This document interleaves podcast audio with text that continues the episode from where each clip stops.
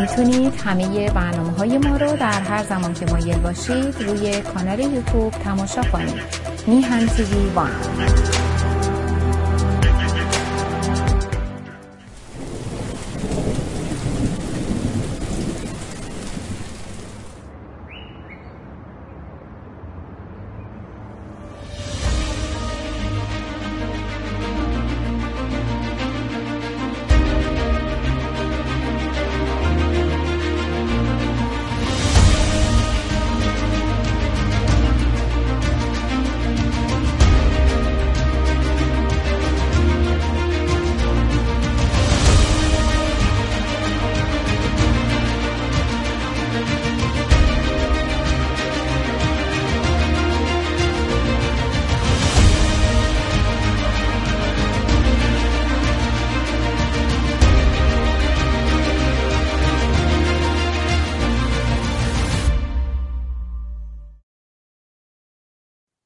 درود بر شما.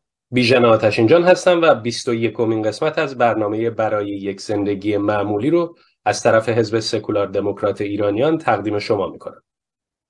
در این قسمت هم مثل سایر قسمت های برنامه به یکی دیگه از شرایطی می‌پردازیم که زندگی مردم ایران رو به صورتی بارز و آشکار غیر معمولی و نابهنجار کرده. شرایطی که در اون یکی از بدیهی ترین آزادی های آدمی محدود و کنترل و حتی انکار میشه. در ادامه ابتدا ویدیویی رو خواهید دید که متن اون رو هموندمون خانم شبنم بدری تهیه کردن و خانم سپید قیاسفند هم مثل همیشه متن تهیه شده رو به صورت تصویری در آوردن. با تشکر از هر دو هموند عزیزمون شما رو به دیدن این ویدیو دعوت می‌کنم و پس از اون مثل همیشه با هم به اتاق مجازی هماندیشی حزبمون میریم تا ببینیم که هموندان داوطلب شرکت در این بحث چه نظری و چه تحلیلی دارن. با ما باشید.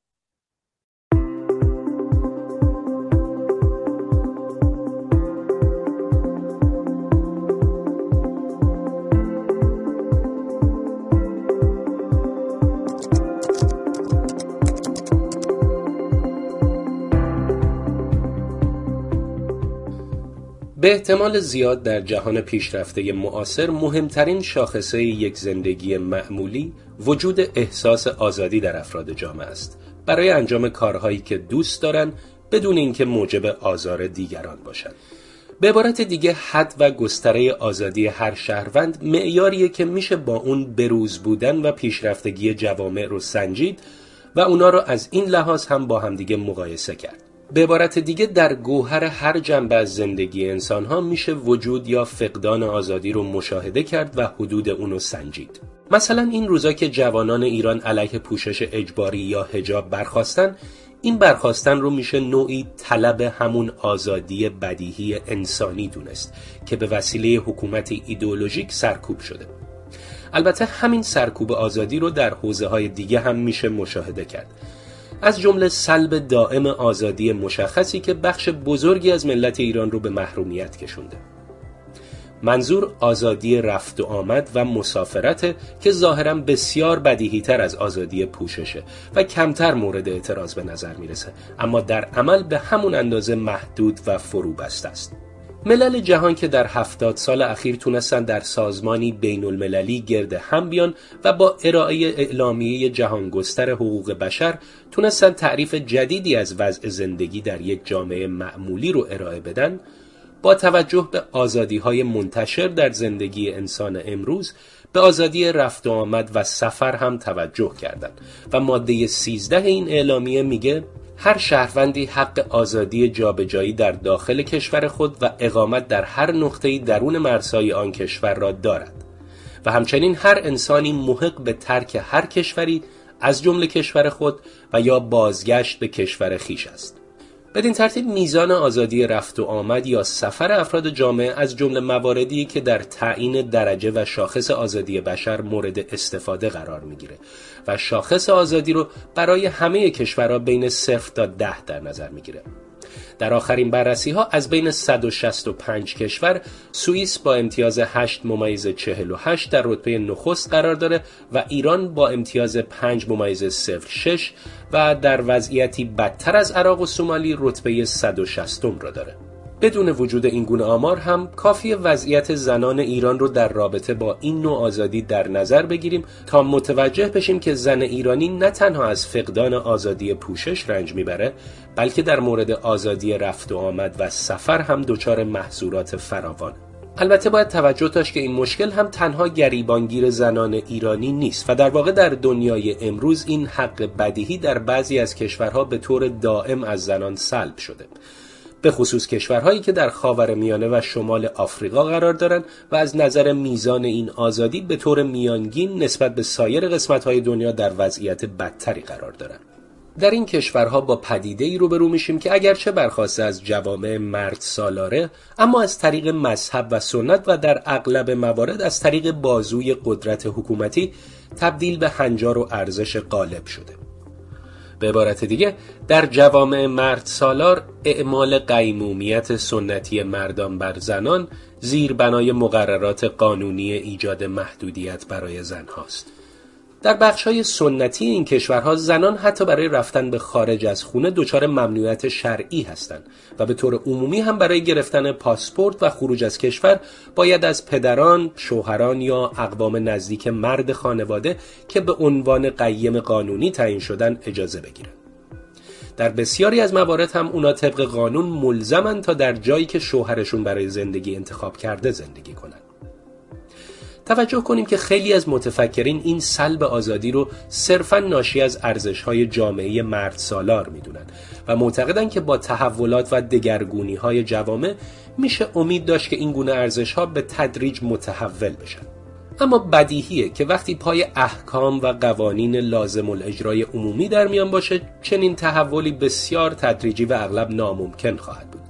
مثلا در کشور ما با اینکه می‌دونیم محدودیت های مربوط به آزادی زنان در امر رفت و آمد و سفر رو نمیشه به شکل مستقیم از منابع اولیه دینی اتخاذ کرد اما حکومت اسلامی در ایران همواره ادعا می‌کنه که بر اساس احادیث و آیات قرآن میشه چنین گفت که چون مردان بر زنان قیمومیت و ریاست دارن پس زنان برای خروج از منزل و سفر به اجازه پدر برادر، همسر و دیگر قیم های مرد خانواده نیاز دارند. البته بعضی از کشورهای مسلمان مثلا حتی عربستان سعودی سعی در ایجاد اصلاحاتی در زمینه برابری جنسیتی و آزادی سفر دارند و در این راستا به طور مثال در سال 2019 دولت عربستان اعلام کرده که زنانی که بالای 21 سال دارند می‌تونن به تنهایی برای دریافت گذرنامه اقدام کنند. اما برخی دیگه از کشورها همچنان مشغول ایجاد قوانین غیر انسانی و سختگیرانه تر هستند. مثلا پس از به قدرت رسیدن طالبان در افغانستان زنان حتی حق ندارند بدون همراهی یکی از خیشاوندان نزدیک مرد مسافتی بیش از 75 کیلومتر رو طی کنند. به حال معلومه که چنین قوانینی در کشور ما نه تنها در تضاد با رعایت حق کرامت انسانی هستند بلکه تعداد زیادی از ایرانیان رو از امکان رشد همه جانبه محروم می‌کنند مثلا در طی سالهای اخیر ورزشکاران زن بسیاری امکان حضور در مسابقات بین المللی رو از دست دادن چرا که همسران اونا به دلایل واهی مانع سفر اونا شدن. مجموعا رژیم غیر سکولار مسلط بر ایران بر پایه برداشت خودش از اسلام قوانینی رو جهت جلوگیری از برخورداری زنان از ابتدایی ترین حقوق خودشون وضع کرده و می‌کنه. اما بد نیست توجه کنیم که جامعه جوان و دستخوش تحول ایران بی به احکام فرسوده مورد استناد رژیم اسلامی در بسیاری از ارزش‌های سنتی تجدید نظر کرده و خیلی از مردان ایرانی حالا دوشادوش زنان ایران در تلاشن تا راهی به سوی استقرار آزادی رفت آمد و مسافرت برای جامعه زنان ایران پیدا کنند. توجه کنیم که این تلاش در وضعیتی صورت می‌گیره که خود مردان هم از همین بابت دچار محدودیت و گرفتاری های گوناگونی هستند. مثلا رژیم اسلامی کشور اسرائیل رو به رسمیت نمی‌شناسه و رفتن به اون کشور برای ایرانیانی که با پاسپورت صادر شده ی حکومت اسلامی سفر می‌کنن مشکلات خطرناکی رو به وجود میاره در این مورد کار به جایی کشیده که دولت اسرائیل بر پاسپورت ایرانی چه زن و چه مرد مهر ورود نمی‌زنه چرا که وجود مهر ورود به اسرائیل در پاسپورت نشان ارتکاب جرم محسوب میشه و محرومیت هایی رو در پی داره. با توجه به احکام شریعت آخوند ساخته و توجه اجرایی به اونها در قانون اساسی حکومت اسلامی مسلط بر ایران میشه فهمید که برای رسیدن به آزادی هایی که امروزه برای مردم کشورهای پیشرفته وجود داره سرنگونی حکومت ایدئولوژیک مسلط بر ایران و استقرار حکومتی سکولار دموکرات امری ضروری و گریز ناپذیره.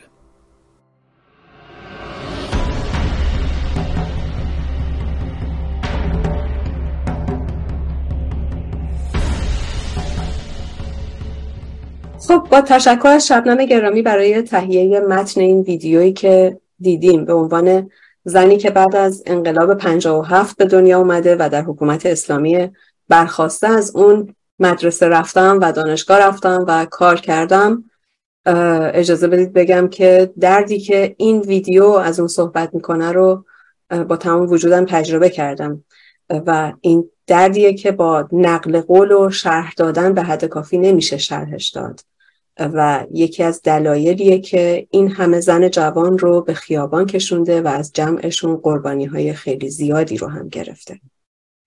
به هر حال ببینیم کدوم یکی از هموندان ما برای هماندیشی امروزمون بحث رو شروع می‌کنه. خانم سارا فرزان بفرمایید خواهش می‌کنم زمان در اختیار شماست. ممنون و سپاسگزارم. هر حال زمانی که ما شروع کردیم سلسله برنامه های زندگی معمولی رو خب بدیهیه که پرداختن به هر موضوعی از زاویه یک زندگی نرمال و معمولی بهش نگاه میشه و آنچه که امروز در جامعه ایدولوژی زده ایران که با مذهب جمهوری و مذهب اسلام هم آمیخته شده خب به حال در حالت مقایسه قرار می‌گیره. تا امروز ما همه اون جوانبی رو که بررسی کردیم به نوعی اشاره کردیم به اینکه چجوری می‌تونه ایدولوژی بر جنبه های مختلف زندگی سایه بیندازه و مثل یک صافی یا مثل یک دوربینی که کنترل می‌کنه همه ابعاد زندگی رو بیاد دخالت بکنه و مانع تراش در واقع مانع ایجاد بکنه و اون نرمال زندگی نرمال و طبیعی آدم ها رو به هم بزنه. در بحث ازدواج در بحث بهداشت آموزش همه اینها رو دونه بدونه ما جلو اومدیم و امروز هم بحث سفر رو داریم. خب وقتی واقعیت اینه که نگاه می‌کنیم می‌بینیم یکی از استانداردهای یک زندگی نرمال و طبیعی اینه که شما قدرت این رو داشته باشید که سفر کنید. اگرچه سفر کردن صد درصد به مباحث اقتصاد اقتصاد برمیگرده اقتصاد خانواده که اقتصاد خانواده هم به نوعی به اقتصاد جامعه گره خورده. و ما می‌بینیم هر در واقع ارتباط کاملا مستقیمی وجود داره به وضعیت تورم گرونی و اون بحران هایی که در اقتصاد یک جامعه به وجود میاد. چجوری می‌تونه این اقتصاد وارد اقتصاد خانواده بشه و اقتصاد خانواده رو دوچار می‌کنه اون خانواده از هر جهتی در واقع تحت فشار و تنگنا قرار می‌گیره. خب سفر هم که شاخص یک زندگی نرمال طبیعی و اکثرا ما می‌بینیم که در جوامع مرفه یکی از مهمترین برنامه ریزی های زندگی معمولی مردم هست. مردم در حد مردم متوسط حتی در سطح یک حقوق و استانداردهای حقوقی معمولی هم به این فکر می‌کنن که در سال مسافرت هایی رو داشته باشن. ضمن اینکه در طول سال هم هر تعطیلی که پیش میاد برنامه ریزی می‌کنن برای سفر. این فقط می‌تونه این برگرده به اینکه چقدر استاندارد یک خانواده به لحاظ اقتصادی می‌تونه خوب باشه که به خودش اجازه بده و قدرت این رو داشته باشه که هر زمانی که اراده می‌کنه در, در تعطیلی های دو و سه روزه و یا تعطیلی های تابستانی بلند مدتش تصمیم بگیره که به مسافرت ها بره. چه مسافرت های داخلی چه مسافرت های خارجی. ایرانیان هم در تاریخ خودشون همواره به این اهمیت می‌دادن و اهل سفر بودن. و خب متاسفانه ما داریم می‌بینیم که وجود یک سیستم ایدولوژیک که در تمام قسمت های مختلف یک زندگی عادی مردم وارد میشه و دخالت می‌کنه چطوری می‌تونه این زندگی رو از حالت نرمال خودش خارج بکنه؟ خب طبیعی اقتصاد از یک سو و موضوعهای دیگر هم خب ما نگاه می‌کنیم می‌بینیم حالا مردم تصمیم می‌گیرن برن سفر. خانوم ها از یک جهت در مشکلات هستن. خب یه سری قوانین شرعی که اومده وارد قوانین حقوقی ایران شده. از نظر اجازه که همسر باید به یک زن بده تا بتونه از اون کشور خارج بشه در سفر کردن. اجازه ای که پدر باید به دختر بده برای اینکه اون بتونه حتی برای تحصیل خودش به خارج از کشور بره. حتی یک خانم ورزشکاری که برای کشور مدال میاره. من خاطرم هستش که حدودا دو سال پیش بود که یکی از ورزشکارا همسرش ممنوع خروجش کرده بود به خاطر اختلافی که داشتن و به خاطر اینکه از هم داشتن جدا می شدن در پروسه طلاق بودن. این خانم ورزشکار و همسرش در واقع ممنوع خروج کرده بود. و چون قانون شرعی میگه که باید اجازه همسر و پدر باشه این خانم حتی نتونست برای برای مسابقات خارج از ایران هم بره و در اون مسابقه جهانی شرکت بکنه. ببینید ایدولوژی تا کجا وارد زندگی میشه و زندگی طبیعی و ریتم طبیعی یک زندگی رو به هم می‌زنه که تو حتی با این که می‌خوای بری مدال بیاری با این که می‌خوای بری افتخار بیاری ولی قانون شرعی میاد توی قوانین حقوقی میاد میره توی فرودگاه و جلوی صاف جلوی یک زن و یک دختر رو می‌گیره که تو حق نداری بری. اینجاست که ما می‌بینیم که ایدولوژی هر جوری که نگاه می‌کنید وقت تو یک جامعه ایدولوژی داری زندگی می‌کنید دیگه تو اون آزادی ها و حقوق اساسی خودتو نداری. یه سفر می‌خوای بری کنار یک رودخونه بشینی نیروهایی دارن کنترل می‌کنن که مبادا یک خانومی چادرش بره کنار یک بزن و به کوبی باشه و تو انگار که در یک منگنه قرار گرفتی و دست و پای تو رو بستن و حالا میگن بدو و با دست و پای بسته تو می‌خوای زندگی معمولی داشته باشی. اینجوری هستش که ما در واقع می‌بینیم در یک حاکمیت ایدولوژی چه جوری ایدولوژی مثل یک اختاپوس بگم مثل یک انکبوت بگم مثل یک هزار پا بگم هر حیوانی رو من الان بگم والا نمی‌دونم چجوری تشبیه بکنم که سایش افتاده و تمام جانوانه به زندگی آدم ها رو و مردم رو داره در واقع کنترل می‌کنه. تا توی خونه های مردم تا اتاق خوابای مردم تا روابط بین زن و مرد انقدر در واقع رسوخ کرده که همه چی رو به هم زده. و ما در مقایسه می‌بینیم که در جوامع دموکراسی در جوامعی که دین انقدر به صورت سمی وارد زندگی های مردم و وارد جامعه و برنامه ریزی های زندگی عادی مردم نشده. چقدر مردم دارن با آرامش زندگی می‌کنن و اصلا به این چیزا فکر نمی‌کنن و گاهن وقتی که در موردش صحبت میشه براشون حالت تنز و یک جوک میاد که مگه همچین چیزی الان در این قرن 21 با این همه فضاهای آزاد مدرنیته و رسانه های اجتماعی مگه هنوزم همچین چیزایی وجود داره؟ و اینجاست که واقعا ما احساس شرمندگی می‌کنیم از اینکه یک حاکمیت ایدولوژیک اینگونه زندگی و ریتم طبیعی زندگی رو به هم زده. و داریم الان نسل جوانی رو می‌بینیم که بر علیه بر علیه این محدودیت ها و داشتن حد هایی برای یک زندگی معمولی مبارزه می‌کنه و میجنگه. و این بار دیگه این حاکمیت باید جدی بگیره که به قول ضرب المثل قدیمی ایرانی ها که این تو بمیری دیگه تو بمیری نیست اون تو بمیری نیست. این نسل دیگه نسلی نیستن که ساکت باشن. ممنون و سپاسگزارم. سپاسگزارم.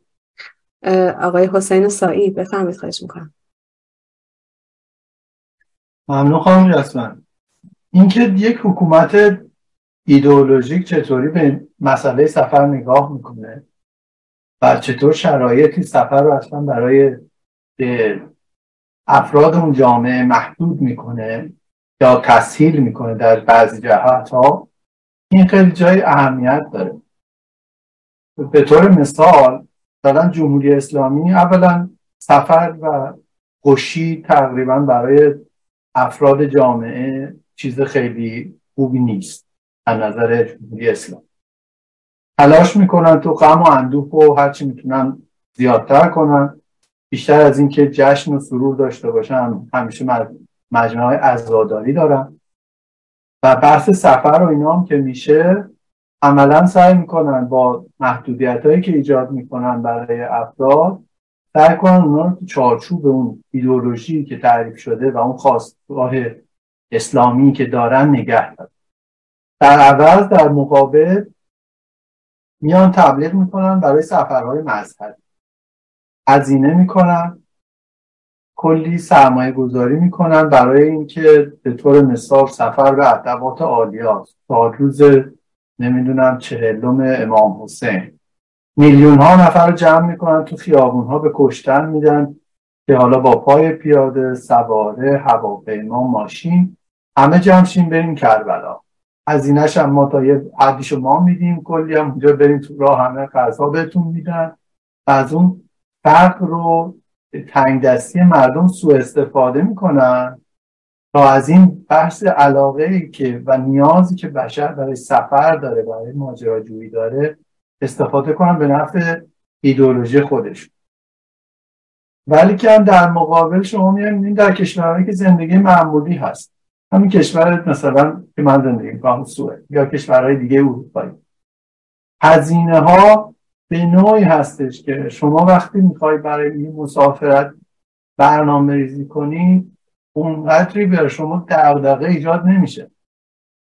شاید هزینه های ماهانه شما مثلا اگر x تومن باشه بخوایم برای مسافرت برنامه ریزی کنیم ده درصد 20 درصد به هزینه ماهیانه شما اضافه بشه. یعنی انگار که شما خونتون باشین یا بریم مسافرتی 20 درصد می‌خواین شما از هزینه یا درآمدی که در یه ماه دارین شاید بیشتر خرج و جالب اینجا که شما توی صورت که هستین برای تابستون که معمولا بین سه هفته تا چهار هفته یا بعضا پنج هفته مرخصی معمولا همه افراد تلاش می‌کنه دولت.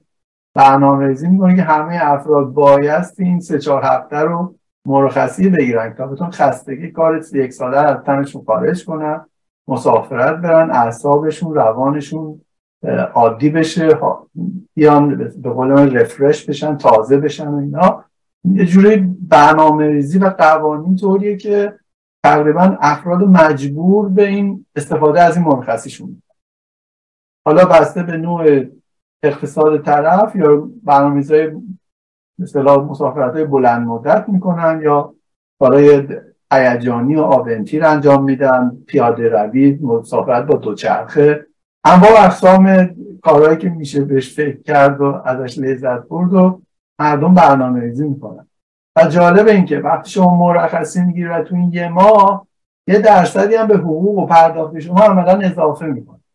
یعنی دولت علاوه بر این که به شما ترغیب می‌کنه که مسافرت برین همزمان هم تلاش می‌کنه که شما هزینه که می‌کنین رو یک جور جبران کنه به شما کمک کنه که با فراغ باز و خیال راحت برای مسافرتتون برنامه ریزی کنید. یا بعضا شما می‌بینین که دو سه تا تعطیلات خاص وجود داره. مثلا یک هفته تعطیلات وجود داره به زمستون تقریبا به اسم تعطیلات ورزشی. حالا بعضا یه بخش خانواده ازش استفاده می‌کنن برای رفتن به جاهای گرمسیری مثل اسپانیا و جاهای دیگه که یکم از اون آب زمستونی خارج بشن. یه عده زیادی هم برنامه می‌کنن برای سفرهای به قسمت های سردتر برای اسکی و فعالیت های زمستون اینجوری دستبندی کردن تعطیلات و مرخصی ها رو به طوری که نیروی کارشون هم آسیب نمی‌بینه. یعنی شما وقتی وارد پروسه کار میشی دیگه می‌بینی تعطیلات کمی وجود داره فقط آخر هفته ها هسته. و یه ریتم کاری مناسب برای تمام کارمنده و آدما وجود داره. موقع تعطیل هم که دیگه تقریبا همه جا تعطیل همه هم میرن مرخصی و اما شما تو ایران میری هر کی هر موقع دلش می‌خواد می‌خواد مرخصی بگیره بره مسافرت چرا؟ اینکه تو اون شرایط مسافرت تو اون حالت خاص تو اون تاریخ خاص رو نداره. بعد شما میری مثلا برای کار اداری مسئولش نیست. کجاست؟ مسافرت اون یکی مسئول اون یکی بخش نیست مسافرته زمانهای مختلف. این باعث میشه راندمان کاری توی سیستما خیلی بیاد پایین به خاطر اینکه این زمانبندی و برنامه ریزی رو سیستم نکرد. به همین شکل جنبه های مختلف این قضیه رو که ما بررسی می‌کنیم می‌بینیم که یک دولت سیستم ایدئولوژیک داره و عملا سکولار نیست. برنامه ریزیش میاد برای سفرها. یه بخشش که محدود کننده میشه. حالا چه بر اساس جنسیتی که حالا صحبت کردن دوستان یا بخشش هم بر اساس خود ایدئولوژیشون برنامه ریزی می‌کنن که ما فقط بر سفرهای مذهبی رو تشویق می‌کنیم و ترغیب می‌کنیم. سفرهای توریستی اصلا براشون معنی نداره که کسی بخواد بره جای جدیدی رو ببینه با یه فرهنگ جدیدی آشنا بشه. از طرف دیگه شما می‌بینی که میاد جمهوری اسلامی پاسپورتی که قبل از انقلاب با یک موقعیت بسیار قوی توی جامعه جهانی حضور داشت. ایرانی ها رو با روی باز و آغوش باز میپذیرفتن تو تمام دنیا تقریبا 180 کشور. اگر درست بگم اون موقع می‌تونستن ایرانی ها بدون ویزای معتبر سفر کنن و ویزای فرودگاهی در موقع ورود بگیرن از اون کشورها. الان به حدود سی تا سی و, سی و چند تا کشور رسیده. تازه من با تلاش های مستمر و هزینه هایی که جمهوری اسلامی داره می‌کنه که بتونه خودش رو به بورس نگه داره و البته این سی چند کشور هم کشورهایی که اغلب کشورهای متمدن یا به نوعی قابل سفر نیستن که آدم بخواد بره اونجا و کار خاصی انجام بده یا به قولی امکانات خوب توریستی وجود داشته باشه. اغلب کشورهای توریستی و مثلا اروپایی و صنعتی و باید حتما ایرانیا قبلا درخواست ویزا بدن و عملا با هزار مشکل برای سفر به اون کشورها مواجه میشن. و دلیلش هم بزرگترین دلیلش هم همون رفتار خسمامیز جمهوری اسلامی با بقیه کشورها و ایده های دیگه است در طول این مدت چهل سال نشون داده که به صلاح نمی‌تونه با نظم نوین جهانی کنار بیاد با نظم نوین جهانی برنامه ریزی کنه و حرکت کنه. ممنون از شما. سپاسگزارم آقای فرشید آقازاده. بفرمید خواهش می‌کنم. خیلی ممنون.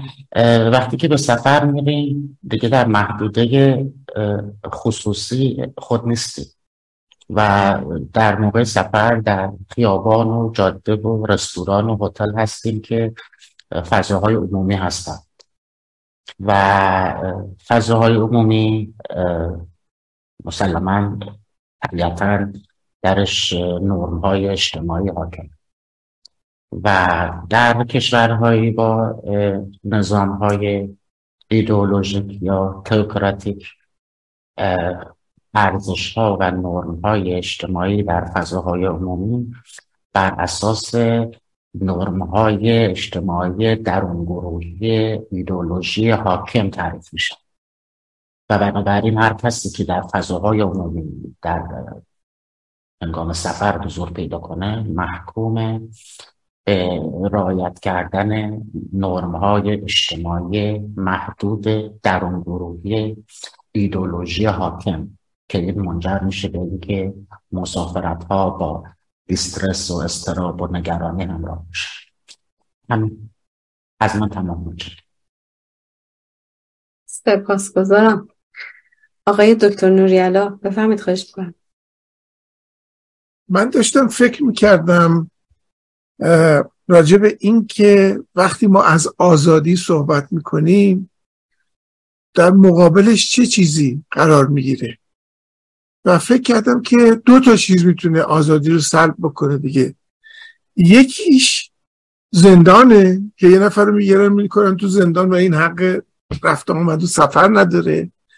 یکی دیگهش به طور تاریخی اگر نگاه بکنیم بردگیه. یعنی در تصور زندگی اجتماعی این برده هست که دارای حقوق یک انسان نیست. در واقع مسئله برده داری به صورتی به صورت قانونی خودش لغو شد. اما در اسلام اگر نگاه بکنید من فکر می‌کنم که چون اسلام بر بنیاد تصور مالکیت گذاشته شده شما می‌بینید که هر شخص مالکی هم خونه داره هم زمین داره هم پول داره هم کار داره و هم زن و بچه داره. زن و بچه جز مایملک او محسوب میشن و در نتیجه در انقیاد این طرف هستن. من مثلا می‌دیدم که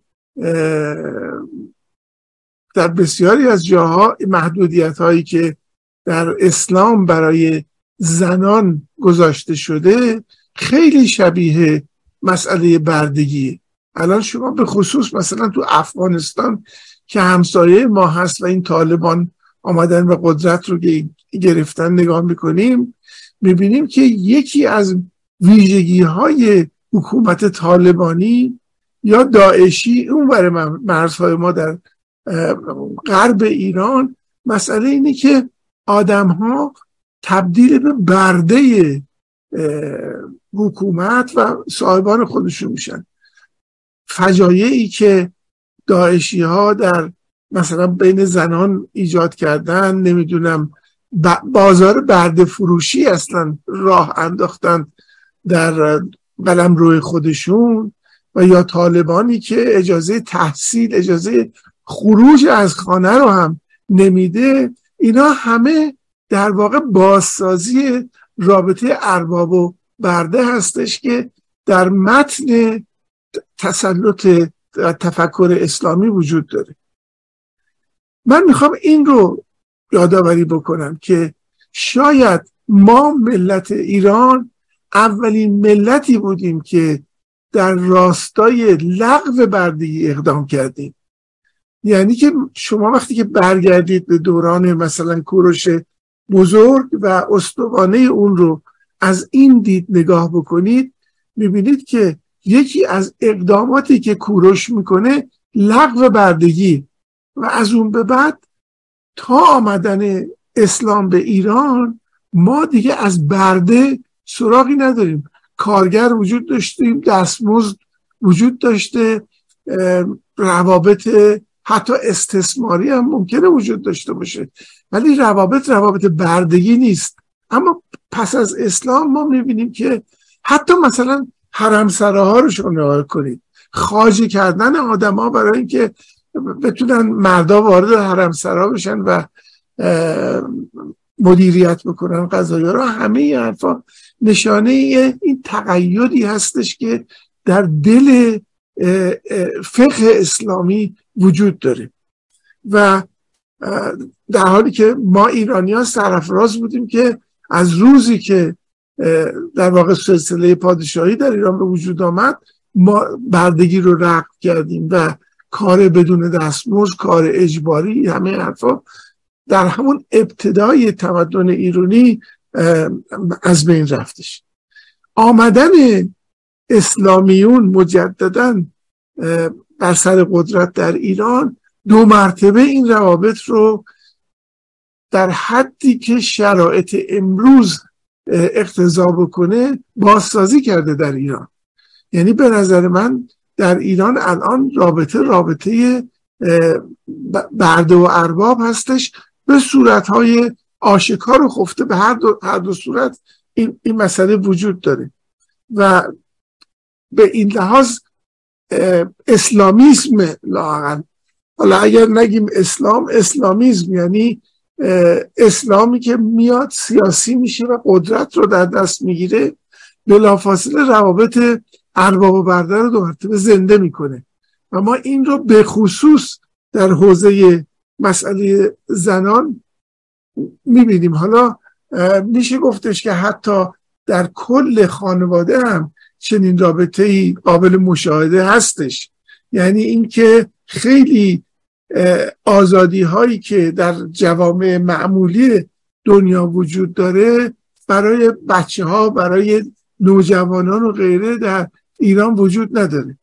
و به خصوص وقتی که مثلا پای ازدواج به میون میاد و این که مثلا دو نفر با همدیگه می‌خوان سفر بکنن به جایی دو تا دامزد مثلا بشن با هم دیگه سفر بکنن چه گرفتاری هایی رو خود خانواده براشون میاره؟ این رو حکومت اسلامی صد چندان کرده. من یادم یکی از اولین تجلیاتی که انقلاب که شدش من دو سال اول انقلاب رو یک سال و نیم اول انقلاب رو من در ایران بودم و می‌دیدم.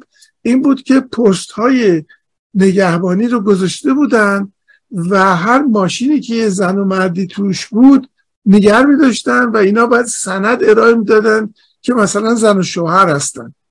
یا حالا به صورت سیغه یا دائمی و غیره. و به این ترتیب سلب آزادی رفت و آمد برمیگشتش و همه ملاحظاتی که در یک ایدئولوژی به نام اسلامیزم وجود داشتش.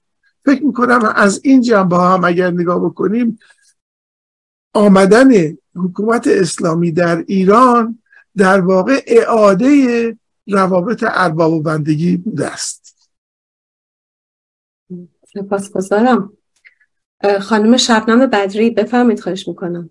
من فقط خواستم به چند تا نکته خیلی کوتاه اشاره کنم که و خندهدار. نمی‌دونم آیندگان وقتی اینها رو بخونن چه فکری می‌کنن. ولی خب در راستای همین مشکلاتی که اشاره شد و زنها برای خروج نیاز به اجازه کتبی شوهر دارن خب یه تعدادی از زنهای ایرانی الان البته باز هم اگر مردی که می‌خوان باهاش ازدواج کنن موافقت کنه اجازه خروج از کشور رو جز شروط ضمن عقد میارن. و خب یه تعداد دیگه هم یعنی این رو بهشون پیشنهاد می‌کنن که اگر جز شرایط ضمن عقد اجازه خروج رو قرار ندادین بعد از ازدواج می‌تونین به یکی از من دفترخانه های اسناد رسمی همچین جای مراجعه کنید و اون موقع مرد باید چیزی به اسم وکالت خروج از کشور رو به زن بده. یعنی الان عبارات خندهدار وکالت خروج از کشور. و خب برای همین اجازه کتبی برای خروج همسر هم یک سری استثناء هم وجود داره. ولی مثلا یه موردش این هستش که اگر زن ایرانی با مرد خارجی ازدواج کرده باشه اون موقع نیازی به اجازه خروج از کشور نداره.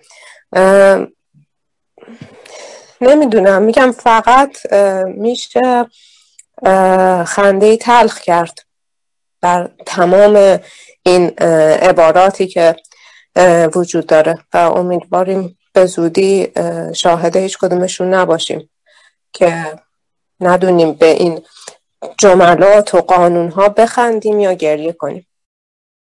مرسی. ممنون. سپاسگزارم. آقای دارابی بفرمایید خواهش می‌کنم. خدمت شما عرض شود که از وقتی که این حکومت بر کشور ما حاکم شده و یک ایدئولوژی خاص رو که ایدئولوژی مذهبی هستش اونو حاکم کردش و همه رو ملزم کردش که از این ایدولوژیش اطاعت کنن حداقل های زندگی رو از اونها سلب کرده شاید دور اطرافمون چیزهایی وجود داشته باشن برای ما اصلا عذر می‌خوام. مهم نباشن اما یکی از اولویت های مهم زندگی در جوامع پیشرفته هستن مثل سفر. سفر به نظر من از میشه از جوانب گوناگون بهش نگاه کرد و تاثیر اون رو بر جامعه از نظر اقتصادی از نظر فرهنگی از نظر اجتماعی که این حکومت باعث شده تاثیر منفی بگذاره و البته مردم هم به نوعی دارن واکنش نشون بدن. مثلا از نظر اقتصادی وقتی که کسی سفر که میره بالاخره میره جایی یه مکانی پیدا می‌کنه غذایی می‌خوره برای شغل ایجاد میشه برای اون شهر. اما مردم ما الان طوری شده دیگه سفر به خارج از کشور که مثلا میان ترکیه طرف حاضر تمام داراییشو یا بخشیشو یا هزینه یا اون پسندازش رو جمع کنه بیاد ترکیه که خانوادهش حداقل بتونن یه مقدار آسایش و آرامش داشته باشن و بتونن یک استراحتی تو زندگیشون داشته باشن. بعد از نظر فرهنگی این حکومت خدمتتون از شود انقدر به القا کرده به که خانواده ها مخصوصا روی زنان و دختران ما می‌بینیم که خانواده ها هم به نوعی بخشی پذیرفتند که مثلا دختر من نباید تنها بیرون بره زن من نباید بدون اجازه من جای بره. عرض می‌کنم بخشی از جامعه نه همه جامعه. و اما نسل جدیدی که هستش داره میاد روی کار به هیچ عنوان این چیزها رو نمیپذیره و این باعث شدش یه تنشی بین جامعه و حکومت به وجود بیاد و اعتراضهای گوناگون رو در جامعه می‌بینیم که به وجود اومدش و به نوعی مشروعیت یا حقانیت اون حکومت هم سلب شده از طرف مردم پیش خودشون. خدمتتون عرض شود که از حکومت هم می‌خواد بیشتر سفرهایی که ایدئولوژیک هستن مردم رو سوق بده به اون سمت. یعنی مثل سفرهای نمی‌دونم اربعین یا مشهد یا جای دیگه اما می‌بینیم گرچه گروهی از مردم میرن به اون طرف در روزهای آشورا تمام جاده های شمال کاملا ترافیک بسته به طوری که پلیس اعلام می‌کنه نیاین من اینو یک نوع نافرمانی مدنی می‌دونم که این حکومت برای مردم ایجاد کرده. مردم می‌خوان واکنش نشون بدن که چنین چیزی رو نمی‌خوایم. ما یه زندگی عادی معمولی داریم. می‌خوایم. یه چیز دیگه ای هم که هستش عدم برقراری امکان هستش. حکومت ها وظیفهشون این هستش که یه امکانی رو برقرار بکنن. حالا من ببخشید تو برنامه زیاد از طرف معلولین حرف می‌زنم چون که ده دوازده درصد از جامعه ما این قشر هستن.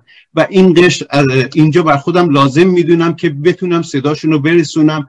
از حد اقل حد اقل ها محروم هستن. شما یک معلول به هیچ عنوان نمی‌تونه مسافرت بره. یا اینقدر باید شرایط اقتصادی خوبی داشته باشه چون که نه سرویس بهداشتی نه هتل ها نه جاهایی که تفریحی هستش مناسب سازی نشدن و متاسفانه برای این حکومت هیچ یک از اینا مهم نیست و در حزب ما دوستان ما همه به این اعتقاد داریم که برای اینکه این موانع رو پشت سر بگذاریم یک حکومت سکولار و دموکرات و مدرن برای کشورمون نیاز هستش. مرسی. سپاسگزارم. اتفاقا به نکته خیلی جالبی به نظر من آقای دارابی اشاره کردید در مورد معلولین. خیلی ممنونم ازتون. و فکر می‌کنم که بیشتر اشاره شما به سفرهای داخل کشوری بود تا خارج از کشور برای اینکه ضمن اینکه خیلی ها برای اینکه ترکیه میرن برای اینکه بتونن بیهجاب باشن یا آقایون برای اینکه بتونن شلوارک بپوشن یا بتونن توی ساحل مثل بقیه آدم ها در زندگی معمولی اونجوری که دلشون می‌خواد لباس بپوشن اونجوری که دلشون می‌خواد خرید کنن اونجوری که دلشون می‌خواد یک جامعه نسبتا معمولی معمولی تر از حالا اون چیزی که در واقع اونقدر معمولی که می‌شناسن تجربه کنن. حالا ترکیه چیزی هستش که در توانشون هست و اون رو انتخاب می‌کنن. خیلی ممنونم ازتون. اشاره جالبی بود. ضمن که این قانون هست که حق سفر خارج از کشور در مورد زنان و حتی کسانی که دزدی کردن و بدهی دارن و ممنوع خروج هستن موقعی که پای حج به میون می‌رسه اینا اجازه سفر حج رو دارن. و خیلی جالبه که این قانون نمی‌دونم چرا پای سفر حج یا به قول شما کربلا که به میون می‌رسه یه دفعه تغییر می‌کنه.